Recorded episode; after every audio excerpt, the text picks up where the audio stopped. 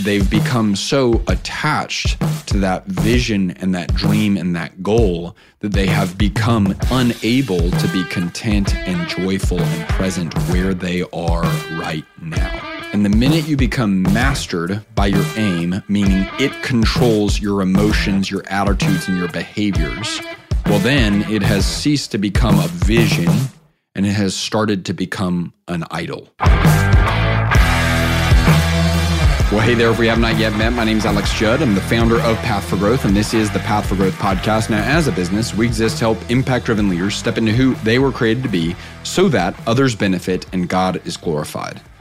Have you ever been in a position where you wake up, but you just don't want to get out of bed? And yes, part of it is that your bed's so comfortable and warm and cozy, but you don't just want to stay there in bed because the bed is so comfortable. You also want to stay there in bed because everything else feels so wildly uncomfortable.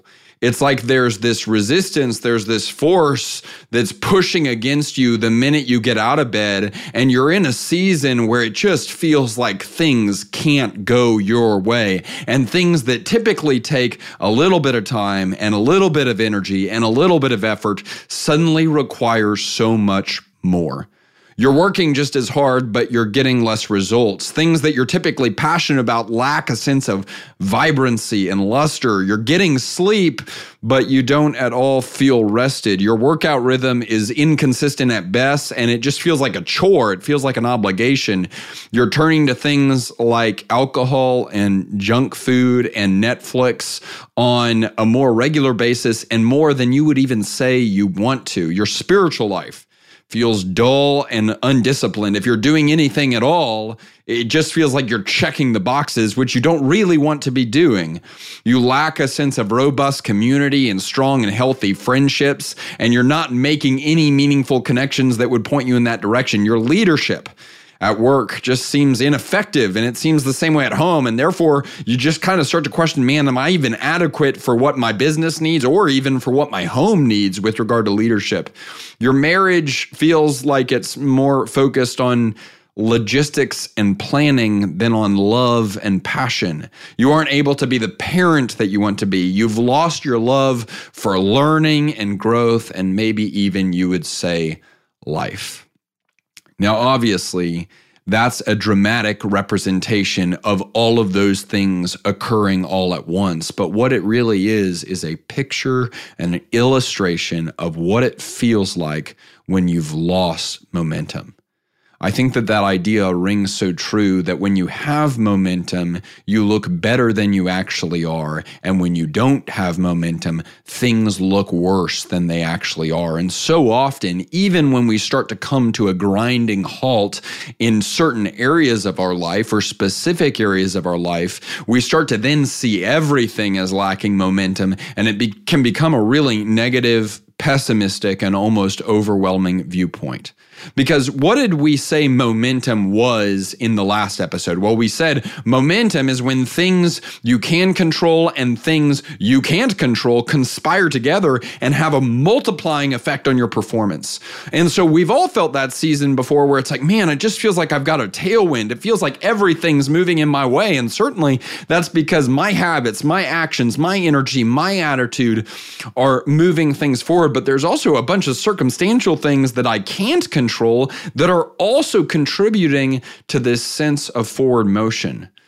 Well, that's the good side. That's the positive sense of momentum. But what does it feel like? What is it when you lack momentum? A lack of momentum is when things outside your control and things inside your control simultaneously devolve in such a way that forward motion feels overwhelming and potentially impossible. I'm going to say it again. A lack of momentum is when things outside your control, being circumstance, and things inside your control, being behaviors, attitudes, and beliefs, simultaneously devolve in such a way that forward motion feels overwhelming and potentially impossible. So, the piece that we need to recognize about that definition of what it's like to lack momentum is that there's part of it that can certainly be attributed to external circumstance, things that we really don't have very much control over. But that doesn't typically create a total lack or feeling or sense of momentum. What creates a lack of momentum is when that degradation of external circumstance is paired with a degradation of internal behavior, attitudes, and beliefs. So, yes, things that I can't control aren't going my way, but also the things that I can control, maybe they've been so affected by those circumstances that those have started to devolve as well. And suddenly I'm not even contributing to the things that I could contribute to in order to help things move forward.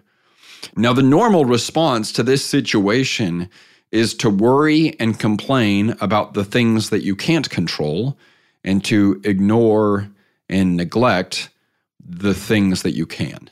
Think about that for a second. This is what's normal today. And this is honestly typically what's celebrated and encouraged today is that when we're faced with a lack of momentum, we're going to highlight, double down on, label, capitalize the things that we cannot control and we're going to focus on those things. We're going to worry about them. We're going to complain about them. Meanwhile, there are some things that are actually in our sphere of influence that we can affect, that we can contribute to, and those are going to be the things that we ignore and neglect. That is a possible response, but it's not a healthy response. What is the healthy response? Well, the healthy response looks more like this focusing on the things you can control and praying for the things that you can't. So, we are going to dedicate some attention, energy, manpower to the things that we can't control. But that attention, energy, and manpower is not going to come in the form of worrying and complaining. That attention, energy, and manpower is going to come in the form of prayer. It's going to come in the form of humbling ourselves to say, there are things that I can't control, but I have connection to the one that does. And, prayer isn't always about changing the world around you. Sometimes prayer is about changing the world inside you.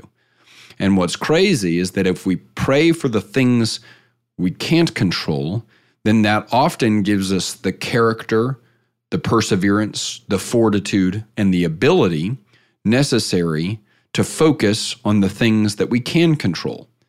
Because remember, the fruit of the Spirit are love, joy, peace, patience, kindness, goodness, gentleness, faithfulness, and self control. Now, it's important to remember that the road to self control is not a road of willpower. The road to self control is by being connected to and abiding in the Spirit, right? It's the fruit of the Spirit, it's not the fruit of willpower.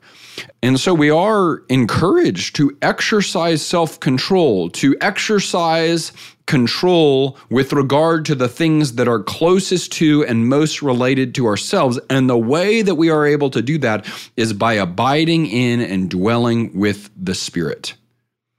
You can't change circumstance but you can change how you perceive, respond to, and engage with circumstance. That is absolutely within your control. And not only is it something that you have the opportunity to have influence over, I believe that it's something that you've been given the unique responsibility to have influence over. And this actually connects to a principle that we say all the time within the Path for Growth community and here on the podcast. We say, You will never fix what you refuse to see. Put another way, you will never conquer what you don't confront. And then number three, you will never heal what you don't acknowledge. And so when you lack momentum, the best thing you can do is slow down enough, which sounds a little bit absurd, but you've got to slow down enough, not just to sit down on the couch and watch Netflix, but rather to deliberately and purposefully slow down enough to objectively acknowledge what is causing your lack of energy, passion, and courage towards the things you can control. Because when you lack momentum, this is almost always the case for me. If I am in a season where I am lacking momentum, without a shadow of a doubt, there's external circumstance that I cannot control that is contributing to that lack of momentum. Without a shadow of a doubt, that's almost always true.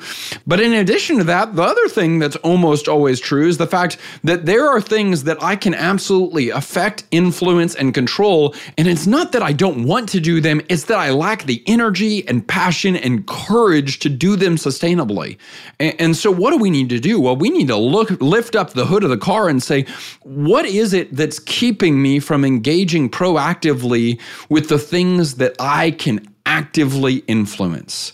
And it's so crucial that we step back and we objectively acknowledge these things, right? That, that we don't just look at it and emotionally engage with it and just continue on as things are and say, well, this is just the way that it is now. And basically just live our lives going through the motions and saying momentum is a thing of the past. But rather we say, man, certainly there's going to be circumstances that I can't control, but how am I engaging proactively and with a great attitude and great energy with the things that I can?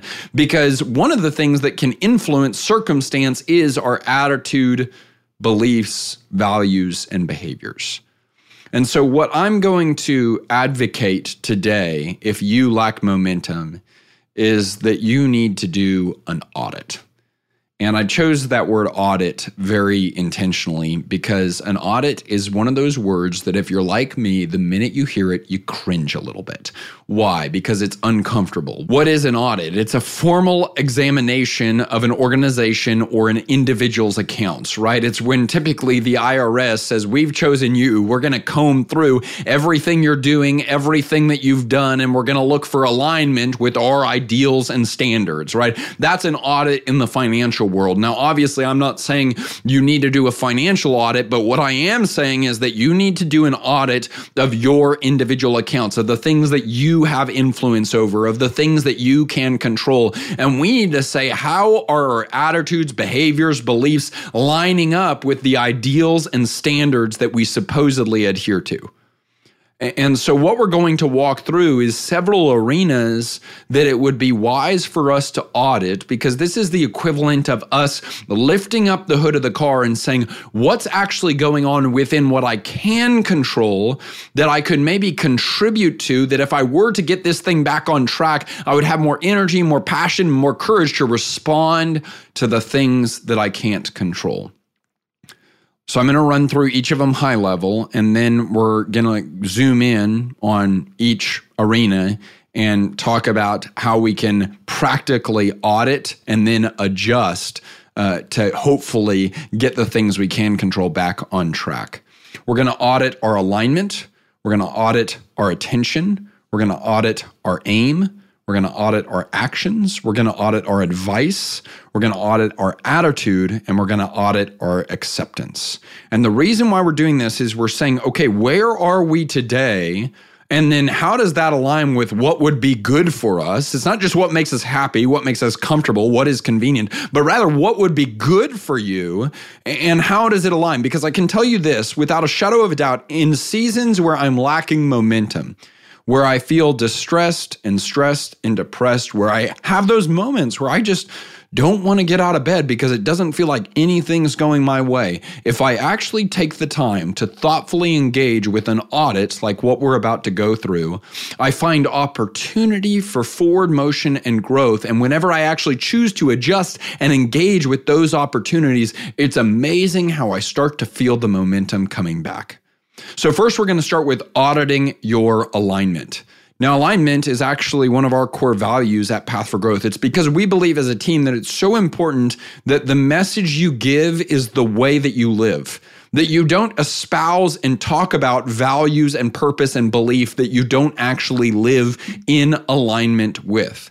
This is directly related to Proverbs 4:23, which says, Above all else, guard your heart, for out of it flows everything you do. Now, you've heard us talk about this on this podcast before. Your heart there is not just talking about your emotions. That's a very Western view of that word heart. The heart there in the original Hebrew is lebehu, and it's more like the core of who you are. It's the culmination of your will, your intellect, your emotions, and your soul. It's the absolute center point of your being. And, so, what Proverbs says is you got to guard that central core of who you are because out of that is going to flow everything you do. And there's three really practical pieces that I like to think about as it relates to heart. That's my purpose, number one. That's my values, number two. And that's my priorities. And so, if we're auditing our alignment, what we want to do is we want to say, Am I living in alignment with my stated purpose, values, and priorities? So, to give you an example, my purpose, it's in a personal mission statement. This is one of the reasons why having a personal mission statement is so helpful is to glorify the God of the universe by using the gifts he's given me to inspire understanding, action, purpose, and faith. And so what I can do is I can step back and say, okay, well, that's the purpose. Like, what are examples of where I'm doing that? And if I'm struggling to find connections to how my day to day actions are serving and contributing to and engaged and enmeshed in that higher, greater, grander purpose that I feel called to, well, then I'm living out of alignment. And this is why it's so crucial that when you have time, you've got to have a personal mission statement that you have memorized because that will serve as a deeply embedded why that you can come back to and evaluate okay, this is why I'm doing what I'm doing. Am I living in alignment with it? It's also so crucial and so beneficial and helpful to you and others that you have personal core values. So, my personal core values are Christ like humility, simple freedom, faithful adventure, real relationship, and healthy growth. And it's so powerful and so helpful to have those values because if I find myself in a season where I'm in a funk or when I'm lacking momentum or where I don't want to get out of bed in the morning, I can say, okay, are these values alive and well, red, yellow, green? And I can go down the line and it's amazing how it serves as almost like a diagnostic, like you're going to the doctor and it gives you visibility into these are the things you said matter to you. Are you living in alignment with those things? And then the final area that we need to evaluate our alignment or audit our alignment is our priorities. I'll never forget it was at our last Path for Growth experience that we did in Nashville. It was such a powerful gathering of impact driven leaders. And one of the teachers at that gathering was just one of honestly my greatest mentors and friends. He recently presided over Aspen and I's wedding. His name's Mike Valentin. And I'll never forget, he, he got up for the session and he just wrote a few words on the whiteboard. He wrote God, marriage, kids, work. And then at the end of those four words, he wrote, in that order. So often, if I take time to audit my alignment, one of the things that I find is that I may be living in alignment with my purpose and my values, but sometimes my priorities are all out of order. And I believe that that verse is very, very literally true. Seek first the kingdom of God, and all these things will be added to you. And so I would be remiss before we move on from auditing our alignment to say that if you lack momentum, it can be so tempting to look for tools and tactics and techniques and even practices and principles to tweak and change the things that you are doing. But if you are not in a living, life giving relationship with your creator that makes all those things possible, you are ultimately applying yourself to a strategy that amounts to nothing more than willpower. And I once had a friend tell me, Alex, willpower is no power. Why is that true? Because willpower is unsustainable and inconsistent at best. And so, without a shadow of a doubt, if you honestly and objectively audit your alignment and you would say, it's clear here that I'm not putting God first, work relentlessly to fix that because if you seek first the kingdom of God, it's amazing how everything else starts to fall in line. Conversely, if you choose to seek other things first and you put the cart before the horse and you say, I'm going to change the tactics, I'm going to change the books that I'm reading, I'm going to change the strategies, I'm going to go get a coach, you're looking for other things to do what only God can do. We're going to audit our purpose. We're going to audit our values. We're going to audit our priorities. And in doing so, we're going to audit our alignment. The next thing that it would be helpful to audit if you're in a season where you lack momentum is you want to audit your attention. When I think of this idea of auditing our attention and why it's so important, I think of Matthew 6:22. This is part of Jesus presenting the Sermon on the Mount. He says, "The eye is the lamp of the body. If your eye is healthy, your whole body will be filled with light. The eye is the lamp of the body." If your eye is healthy, your whole body will be filled with light. But if your eyes are unhealthy, your whole body will be full of darkness. If then the light within you is darkness, how great is that darkness? Now, there's so much that we could go into and learn about this verse as it relates not just to physical vision, but spiritual and emotional vision. But one of the takeaways that I see as it relates to this is man, there is so much power to what you find yourself attending to or looking at right? What are you putting your mind's eye on? What are you regularly attending to? What are you regularly focusing on? Because if you're looking at things that represent light, that represent goodness, that represent beauty, that represent things that you can be grateful for, well, then your whole body is going to be filled with light. Conversely, if you find yourself in a situation where your body is filled with darkness, where you struggle to get out of bed, where everything looks like it has a dim view to it, well, possibly one of the things that you need to do is change what you're attending to, change where you're placing your attention, because the eye is the lamp of the body. And if your eye is healthy, if what you are looking at and attending to and focusing on is healthy, your whole body will be filled with light. We know that we need to put the right gasoline in our car, otherwise, it won't run properly. We know that we need to put good food in our body, otherwise, it won't work properly. What are you feeding and filling your mind and soul with? What are you attending to? And so, if we ever find ourselves where we're in a slump, we're in a funk, we're lacking momentum, it would be wise for us to audit our attention because we shouldn't put trash in and expect gold to come out. And so, there's some questions you can ask yourself to audit your attention. What am I watching? What am I reading? What am I listening to? What am I journaling about? What am I talking about with other people? And what am I praying about?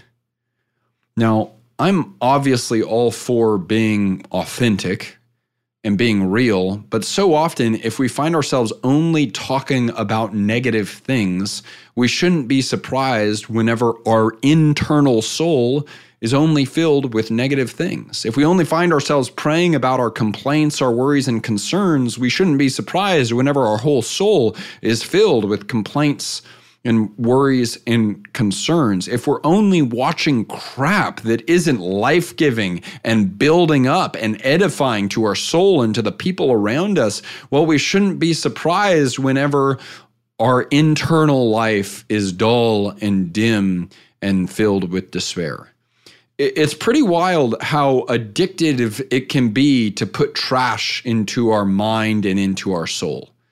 But if you think about times when you've done this, I, I, did this a little bit as I was kind of writing this point. I just thought, why do I do that? Because there's sometimes where it's like I'm watching things and I'm not even sure it's right to say that it's like I'll watch things on TV that I enjoy them and that's why I'm watching. I'm not even sure that that's the case, that it's like I enjoy them. Maybe the, the beginning I enjoy them, but after a while, it's like I just keep watching it and I don't even really enjoy it anymore. It's filled with violence and gore or just, I mean, gratuitous nudity or stuff like that, right? And it's just like, why am I watching this right now? And if I think about why I, I'm watching it, it's like, well, because it's easy. That's why I'm watching it. And we shouldn't be surprised that if we are only applying our attention to things that are easy, well, the results that we're going to get out of putting that intake in is not going to be healthy, life giving, and sustainable. I, I love that idea that Rob Wall presented on our podcast a while back. He said, if your output exceeds your input, then your upkeep will be your downfall. And so, how does that apply to this idea of auditing your attention? Well, my guess is that you want your output to be really rich, right? You want to be life giving to others. You want to be encouraging to others. You want to add value and create and deliver value through your business. You want to be the type of leader that offers inspiration and energy to people. That's your output that you desire, right?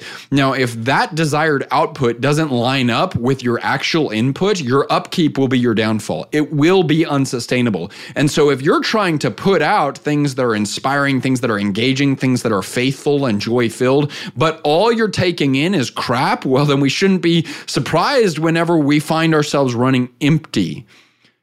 Where are you placing your attention? Because if your eye is healthy, then your whole body will be filled with light. We're going to audit our alignment, we're going to audit our attention, then we're going to audit our aim.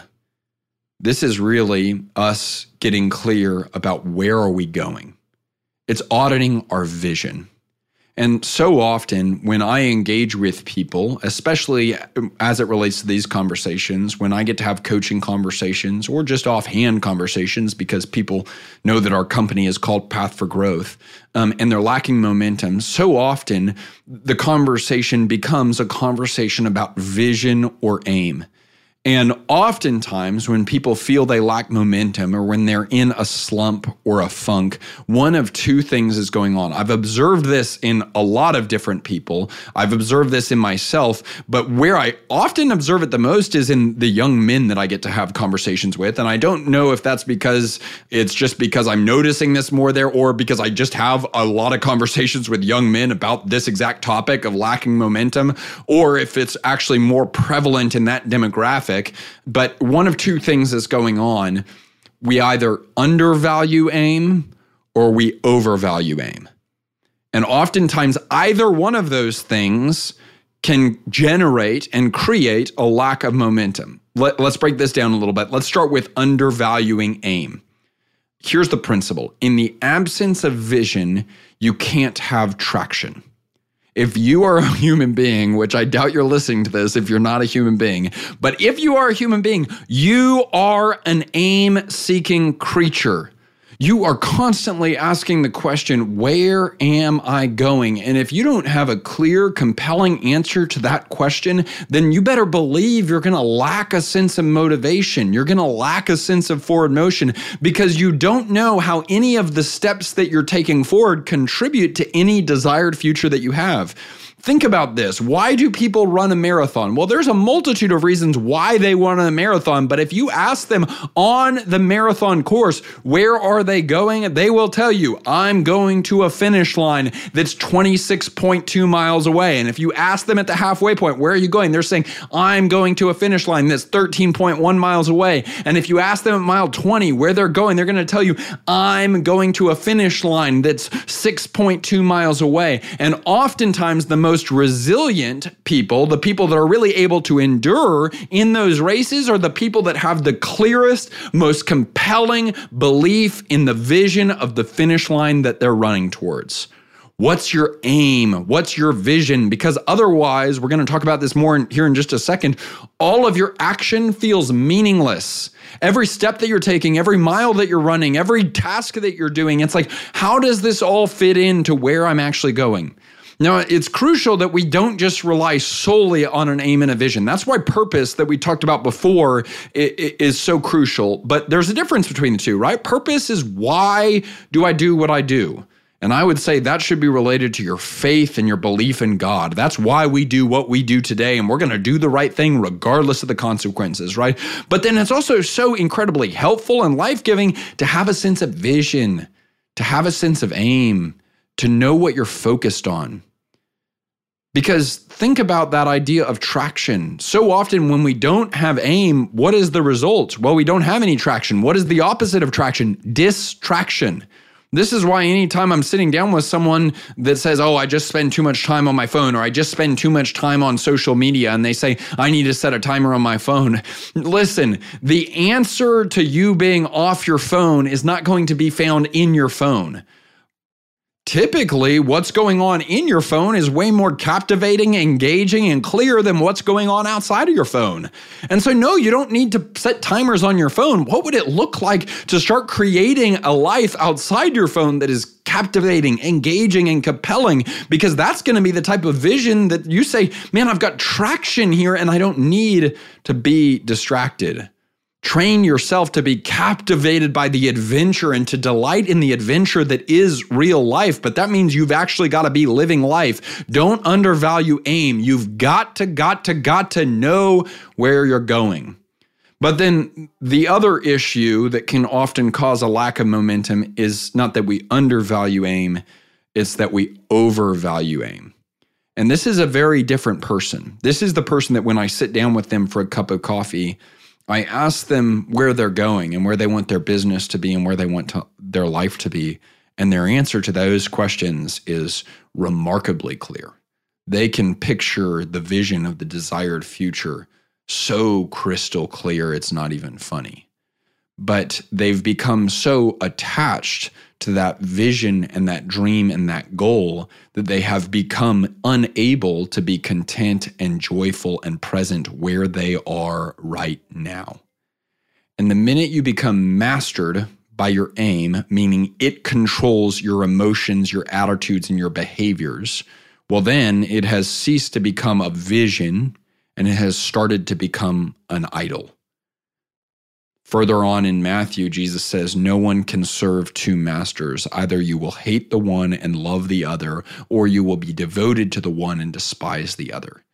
Here's the deal I'm not against you having a goal and a vision. I just said we can't undervalue those things. They're so powerful. But the minute that vision of the future or that goal that you're chasing for your business or your life has become the primary filter through which everything else runs through, it has become a master and therefore it has become an idol and you will start to hate your life because you will notice, because every day will be a reminder that you're not there yet. Here's the way I find it helpful to think about my goals and my vision those are desires and those are preferences. But I do not need that vision to come true in order for me to be joyful, present, grateful, and content today. Do I want those things to come true? Absolutely. Am I going to work hard for those things to come true? Absolutely. Can I be joyful today and content today and excited about today and enjoying and embracing the riches that are available today, regardless of whether those things come true in the future?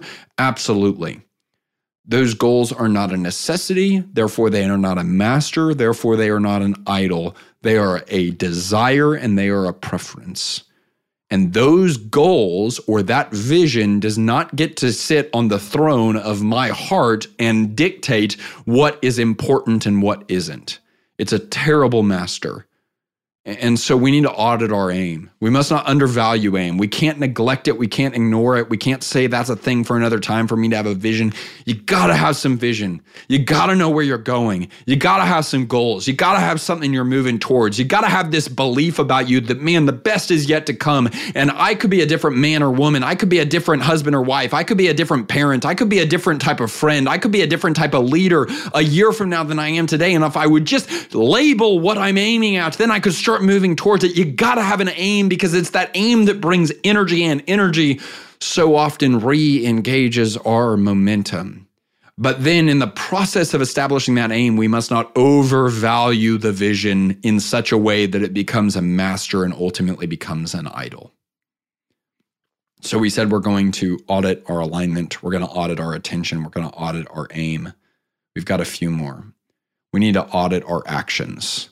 So once we have an aim and we've got that aim correctly framed as though this is not going to be my master, it's more like a desire or a preference. It's something that I'm running towards. The question we've got to ask if we're going to audit our actions is how do our actual actions line up with our stated desires?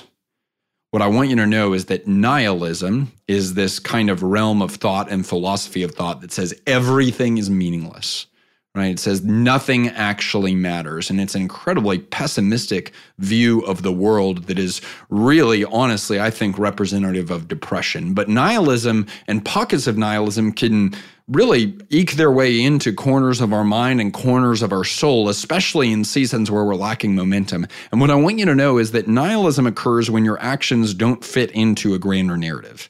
So, in the absence of a vision, in the absence of a grander purpose, in the absence of a belief that my day to day mundane actions are part of something that's incredibly meaningful, nihilism is going to be the result. That's why everything that we said about purpose and aim is so absolutely crucial. So, nihilism occurs when your actions don't fit into a grander narrative. That's why it's so crucial that you have a grander narrative that you're engaging in, that you deeply believe. But here's what I want you to know dissonance is created when your actions don't align with your aim. So, when we've clarified the vision, when we know where we want to go, when we know the type of person that we want to be, and we've got a clear aim, even if that aim is absorbed in a way that's really healthy, if it isn't affecting our day to day actions where we are right now, we are going to disintegrate right? Because to be integrated is to be the same through and through. It's to be really, really whole. And if what we're doing doesn't connect to what we say we want, well, then I would argue, do you actually want it? We say we want to own our own business, but you aren't becoming a student of what it takes to own your own business, right? We say I want to be a healthy person, but you haven't enlisted anyone to hold you accountable to what you're eating and how often you're working out. We say we want a tight knit group of friends, but you haven't invited anyone to anything in the past year and a half. We say we want to be generous, but we're not giving out of what we currently have available to us in terms of time and talent and treasure right now. We say we want to be married, but you're not going on any dates. We say we want to have have a different family, but we don't do anything markedly different as a family. We say, I want to own this business and not run this business, but you aren't delegating responsibility right now. So why would you ever do that in the future? And these can be harsh, ruthless, relentless audits to ask ourselves of basically saying, What do I say I want? What do I say I want to be true about the future? And how do my actual actions day to day line up with that? Because, yes, this thing, momentum, yes, God has to be involved. We said this in the first episode. There's a part of it that is actually mystical. And I mean that in that there is a spiritual element to you having momentum. And I absolutely deeply believe that. But there's also a really methodical side of momentum. And what I've found is if I don't steward the methodical, I don't experience the mystical. I'm going to say that again. If I don't steward the methodical, the things that I can actually control, the things that I can actually contribute to, I don't get to experience God getting involved in ways that I don't even think I could possibly explain. It's related to that idea of he who can be trusted with little can be trusted with much. Do your actions say that you want that future, or is it just your words? We must audit our actions ruthlessly. Next, we need to audit our advice. And I almost struggled to call this advice. It would just be so unfortunate to have one that doesn't start with A. So I went with advice, but the point that I really want to hit home here within this is you've got to audit and really ruthlessly look at who is speaking into my life from a friendship perspective, from a mentor perspective, from a coach perspective, from a pastor perspective, from a community perspective? Who is speaking into your life?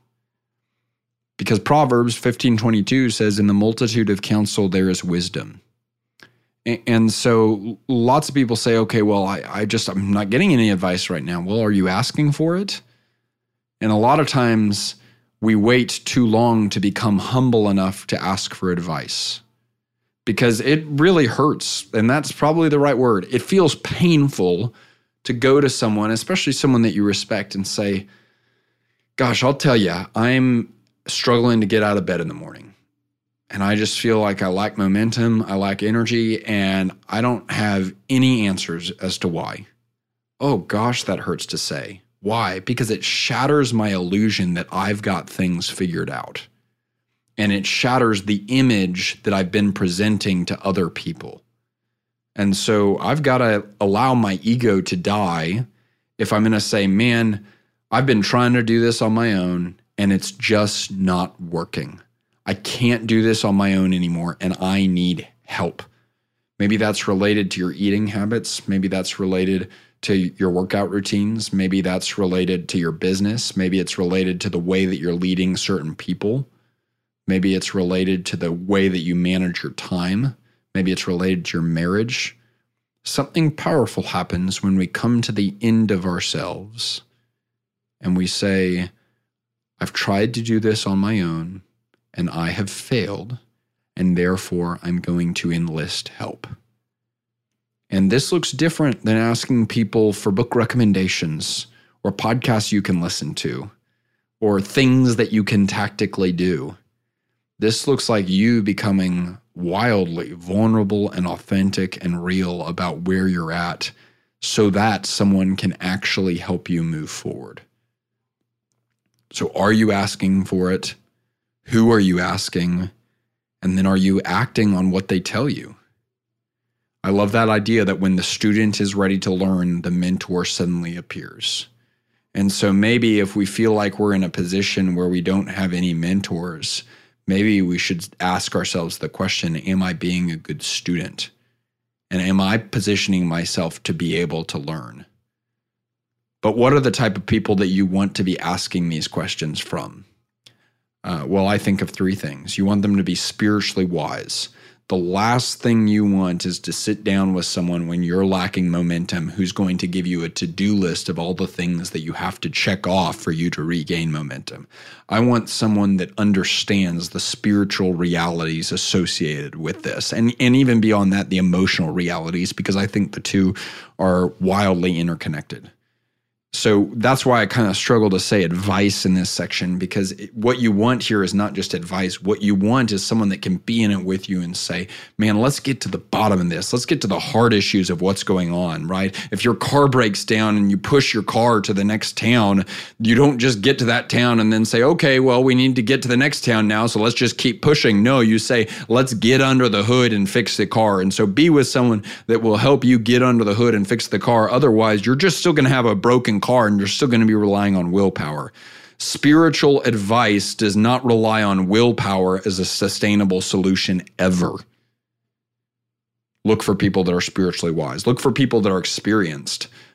I was on a podcast recently as a guest, and someone started asking me uh, some parenting questions, and and I thought they were really interesting questions. But I had to tell the guy I was like, I am the least qualified person to answer these questions. Why? Because I don't have any children, right?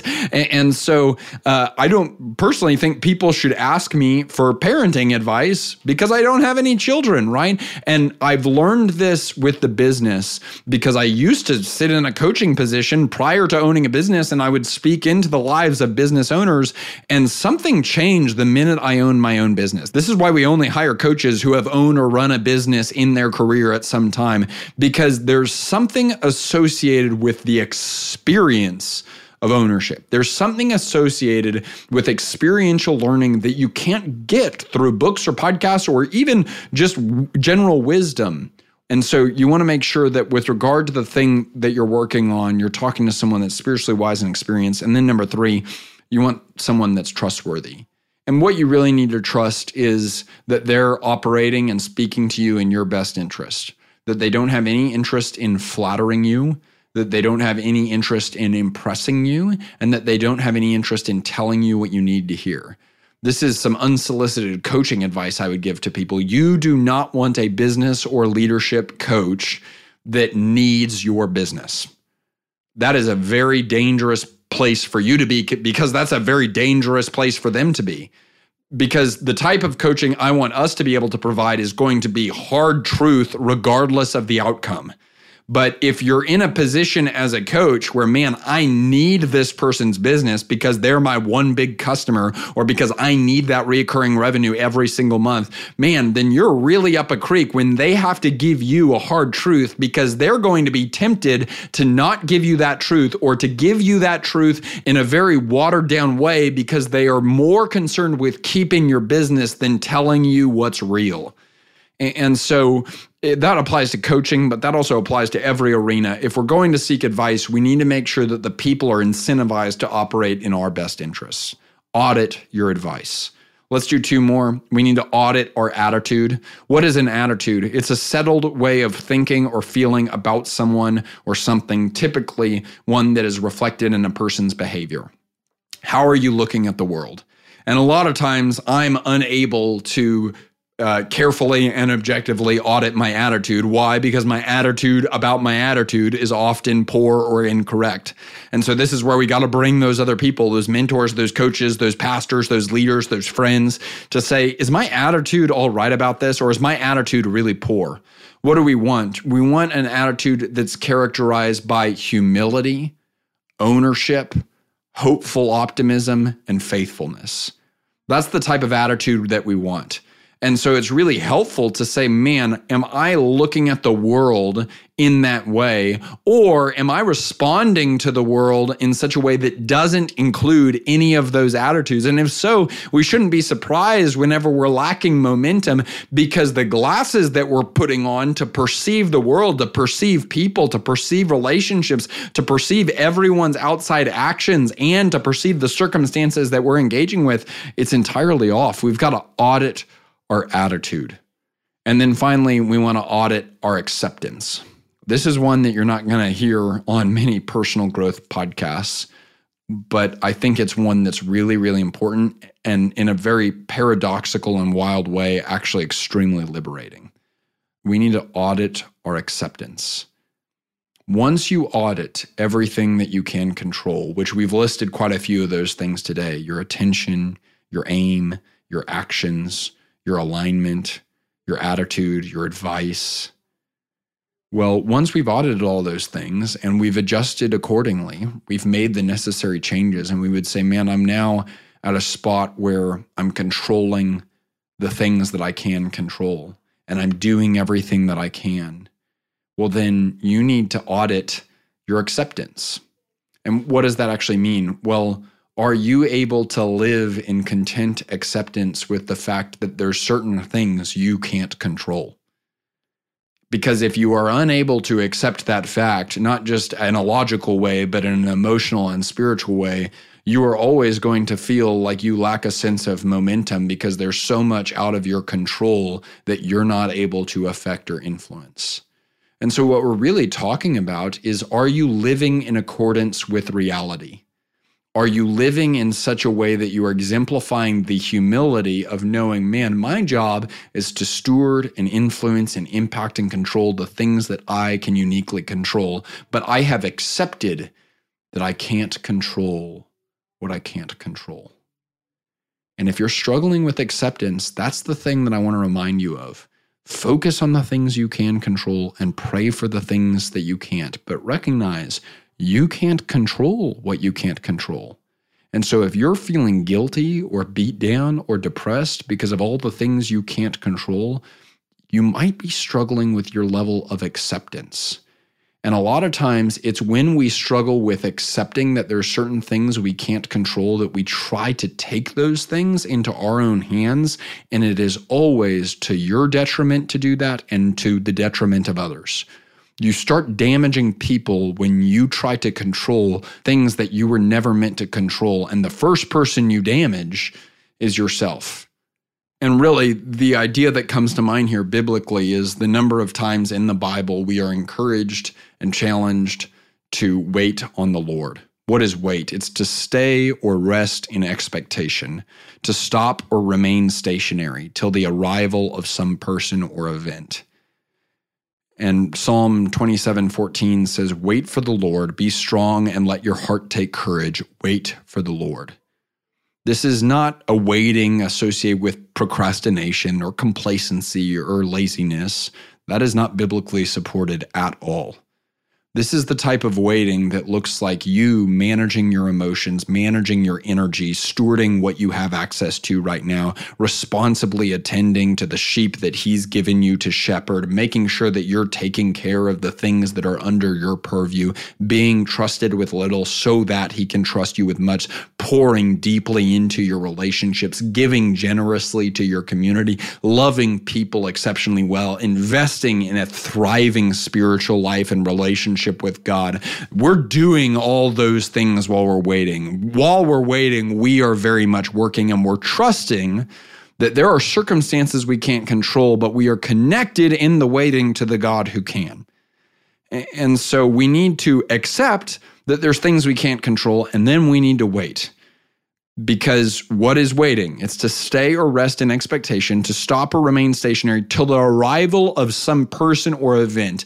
To wait or to live in acceptance of man, this too shall pass. This season is just a season, but man, I have this hopeful anticipation and expectation that God is going to get involved. And yes, there's things that I can't control, but he absolutely can. And so, therefore, my responsibility, but also opportunity right now is to faithfully wait, to do what he's called me to do in this season, and to not abandon my posts, but to dig in and say, I just need to get closer and closer to him. And I would draw us back to what we already said in the beginning of this podcast seek first the kingdom of God, and all these things will be added to you. This, I mean, isn't going to be found on many personal growth or leadership or business growth podcasts that are out there right now. But the single greatest thing you can do if you feel you lack momentum is double down and shore up your relationship with the God of the universe. And I'm not talking about you checking more boxes or reading more scripture. I'm talking about you engaging your heart in the thrill of the reality that you get to do life regardless of season with the God that created you and that that metaphysical level of involvement in spiritual life that is actually life is possible and available to you right now regardless of external results. So, when we lack momentum, we're going to audit our alignment, audit our attention, audit our aim, audit our actions, audit our advice, audit our attitude, and audit our acceptance. Y'all, I hope that this content was helpful for you. And um, if you are someone that's lacking momentum, I hope that you've got some courage to keep moving forward and some hope that this too shall pass and that there's a really life giving, rich, good season on the other side of this. Uh, hey, real quick, if you are an impact driven leader that owns or runs a business, one of the services that we provide is what we call our executive membership. This is really the Path for Growth community where impact driven leaders from around the country are learning from, engaging with, and taking action together on creating structure within their business necessary to grow in a healthy way. The way that that works is we've got 12 fundamental lessons that really walk you through the essential structures, rhythms, and functions that you need to have in your business and it walks you through step by step how do you put these things into place with your leadership team. And if you don't have a leadership team, we teach you how to build a leadership team. But then beyond that, we also have uh, two conversations a week that are called office hours. Those are casual yet intentional conversations with other impact driven leaders. They're one of my favorite things we do because it's where we as a community get to make sure we're all taking action together and actually moving forward and creating momentum momentum within our business. If that's interesting to you, one of the things that we're doing right now that's really cool is a 14 day free trial of the executive membership. For all of the information on that, you can go to pathforgrowth.com. That's where you can also go to fill out an application. Y'all know this. We're rooting for you. We're praying for you. We want to see you win. Remember, my strength is not for me. Your strength is not for you. Our strength is for service. Let's go. Let's go. Let's go.